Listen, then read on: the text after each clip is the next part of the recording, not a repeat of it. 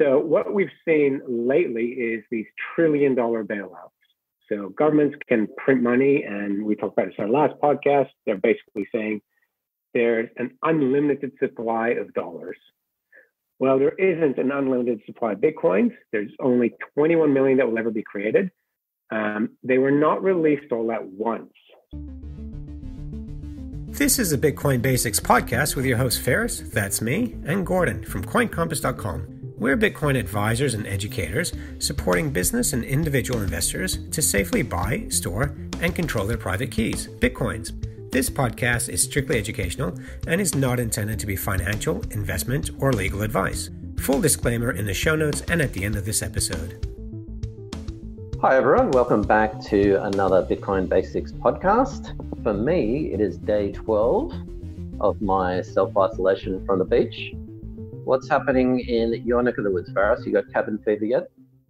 No, I'm uh, I'm on day three of self isolation, but this is at the risk of sounding arrogant. Uh, this isn't anything new for me. I've uh, I worked as a trader on my own book for about four years, so I'm used to being very much alone during the day. So for me, it's kind of like encouraging that the rest of the world is empathizing where I've been. yeah, it's funny when they talk about social distancing or whatever. It's like, dude, I've been doing that for like the last 40 years. So I'm yeah. pretty cool with it. Yeah. Uh, proof of recording. The block height, block number is 622,973. That equates to March the 26th, 2020. And the current price of Bitcoin is 6,636. So welcome to day four of our Bitcoin Q&A, 30 days of Bitcoin. And how about we get straight into it, Ferris? Let's listen to the questions. Hello, guys. Um, I was wondering, is it um, possible, I suppose, for somebody to buy all the Bitcoins or for one day for it to no longer be available? Like, as in, is there um infinite amount of Bitcoins available or will the supply run out? Thanks.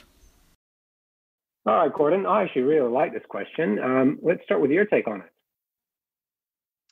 Well, how about a, I'll give you the short answer and you can perhaps give the long answer. And the short answer to me is an analogy with gold. Could you buy up all the gold? Now, let's forget about all the paper gold. Let's talk about physical gold. And there's two problems with that. One problem is how do you find the people in the world who have got all the gold?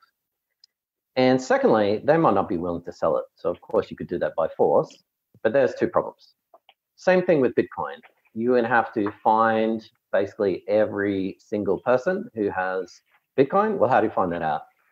Forgetting about the fact there are chain analysis and there are ways to tie identities to the blockchain, that's virtually impossible. And a lot of people like me won't want to sell it. So, no, you couldn't buy up all the Bitcoin and in terms of supply, there is a finite supply, a cap supply, fixed supply of 21 million Bitcoins. There won't be ever any more than that. But what about the long version? Give us your take. Thanks. Um, so one thing I just want to mention to the audience, if you're unfamiliar with the term that Gordon used there, he refers to physical gold and paper gold. So the difference there is that the physical gold, that's stuff that you can touch, is stuff that's in vaults, it's stuff that you wear. Uh, when we're talking about gold, we generally talk about gold bullion, but also gold has been financialized in that people will basically speculate on the price of gold without actually ever exchanging gold. So this we saw in the housing crisis where people were basically leveraging on houses. And we've had that in gold there's a lot of leverage against gold. There's a lot of leverage in the financial markets, which we're starting to see online. Bitcoin is not leveraged in the same way. Bitcoin is not leveraged like that. There's no paper Bitcoin. When you're selling Bitcoin to from one person to another, you're not selling a derivative. You're not selling um, something based on the price of Bitcoin. You're actually trading Bitcoin.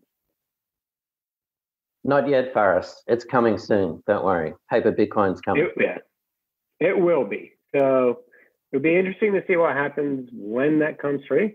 But yeah, as Gordon just said, um, so two things. One is, and for me, from an economics point of view, as far as I'm concerned, is one law of irrefutable or one irrefutable law in economics, and that's supply and demand. More supply um, decreases demand. More, uh, sorry, more supply than demand will in- decrease the price of, of um, a commodity. More demand and supply will increase the price. And yeah, that's to me, it's a, it is a law of economics. It's just, it's not an opinion. It's, it's just simply a matter of fact. So what we've seen lately is these trillion dollar bailouts. So governments can print money, and we talked about this in our last podcast. They're basically saying there's an unlimited supply of dollars. Well, there isn't an unlimited supply of bitcoins. There's only 21 million that will ever be created. Um, they were not released all at once. So the beauty of the way Bitcoin was created is yes, we're only ever going to get 21 million, but we're not going to release them all at once. We release them in stages.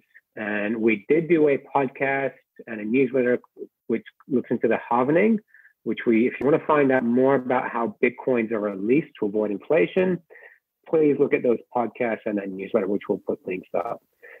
So two really important things that Gordon mentioned there is there will only ever be a certain amount of Bitcoins, 21 million. It's presumed that between five and seven million have been lost, and that's just due to user error. And to be honest, that was our motivation for starting Coin Compass was to show people how to buy the Bitcoins and keep them safe. Stay informed with the state of Bitcoin and blockchain developments, news, and a comprehensive summary of price movements from technical and fundamental analysts with the Coin Corner monthly newsletter at coincompass.com forward slash newsletter. While you're there, check out all our social media, video guides, ebooks, and webinars at coincompass.com forward slash free. And if you assume that some have been stolen as well, so some Bitcoins have been hacked and stolen from companies like Mt. Gox and other places and exchanges, as well as Satoshi's coins. He has almost, well, he, she, it, they, whoever it was, alien person from the future, have just under a million coins. It's possible that there really only is about 12 to 13 million Bitcoins available, not 21 million. Yes. So with that, so we've thrown a lot of numbers in there. I think um, if we just summarize it, so from the beginning, only 21 million Bitcoin were going to be created. That was in the Bitcoin white paper. Of those 21 million Bitcoin, Satoshi Nakamoto, which is a he, she, or they, kept 1 million for themselves. It's presumed they haven't sold any. Of that, it's not presumed. We can confirm on the blockchain that they haven't. Sorry. Yeah, I'm trying to keep it Bitcoin basics here.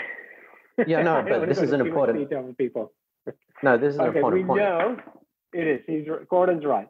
We know that um, Satoshi Nakamoto, he, she, or they, have not sold their one million Bitcoin.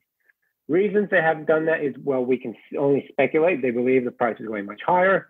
Satoshi Nakamoto's dead, or you know, you know, we we can only speculate. But we know from the blockchain that wallet that Bitcoins have not moved out of there. So that's 1 million Bitcoins out of the 21 million.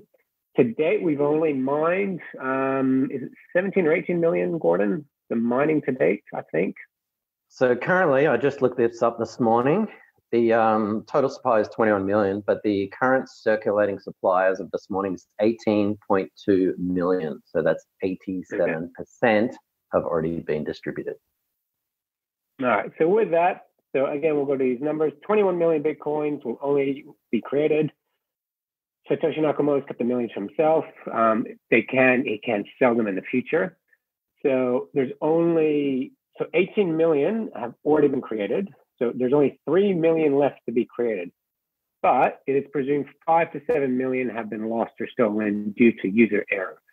So I'm going to include Satoshi's coins in there because we presume that Satoshi knows how to keep his coins safe. So we'll say that 15 million Bitcoins will ever be created, and we've already created the majority of them, and there's only 3 million left to go. So with that, it's basically impossible for any one person to buy up all the Bitcoins. Um, a, a government could do it if they wanted to, but why? They would have to print trillions of dollars use it to buy bitcoins and yeah, it, to them, if they did that, would be a threat. But even then, people have to sell them their bitcoins, and you can't force someone to sell you something. And if they started doing that, if someone started buying Bitcoins in bulk, you'd just see the price skyrocket. So it is, yeah, it is spread out. Um, it is very stable and very strong, even though there's volatility in price. The network itself is very strong, and the blockchain is the most robust financial system ever created. The only way a government or someone could buy up all the coins is to attack Bitcoin, which would involve millions, billions, probably of dollars. And uh, if any government or corporation decided to do that, uh, it would be fairly noticeable, and everyone on the Bitcoin um, that they're trying to take over would probably just move to a Bitcoin 2 or Bitcoin 3. So there really isn't a practical or technological way to steal buy all the bitcoins anyway. Yep. Yep. So, yep. Summarize. Um, yeah, pretty much impossible for any one person to buy all the bitcoins, and there is a cap supply. The time we're expected to run out of bitcoins created will be in the year 2040. So, uh, sorry, 2140. 2140 is when it's presumed the very last bitcoins will actually ever be created. So until then, the 3 million left will be released very gradually until then. And just as a comparison with gold, I mean, it's it's with, with all this paper gold and physical gold. I'm talking physical gold. It it's around about two percent, I believe, Faris, of gold that gets put onto the um, as circulating supply each year.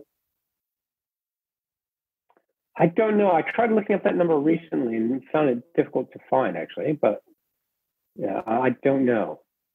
Okay. Well, I'll I'll link to a couple of sources that I found that it was around about two percent, which is just higher than Bitcoin at the moment.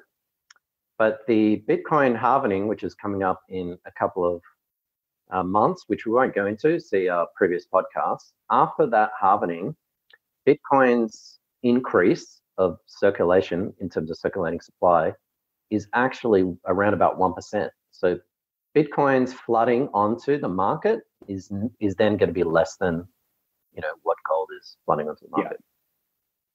Yeah. yeah. So basically, so what that means is yeah, what that means is there's going to be less Bitcoins going being added to the supply than gold being added to the supply. Is what Gordon's alluding to there. So we're actually seeing a reduction in the supply of Bitcoins overall compared to a reduction compared to gold. So back to supply and demand, you're going to see less supply of Bitcoin um, compared to the supply of gold. And less supply, if demand stays the same or goes up, the price goes up. So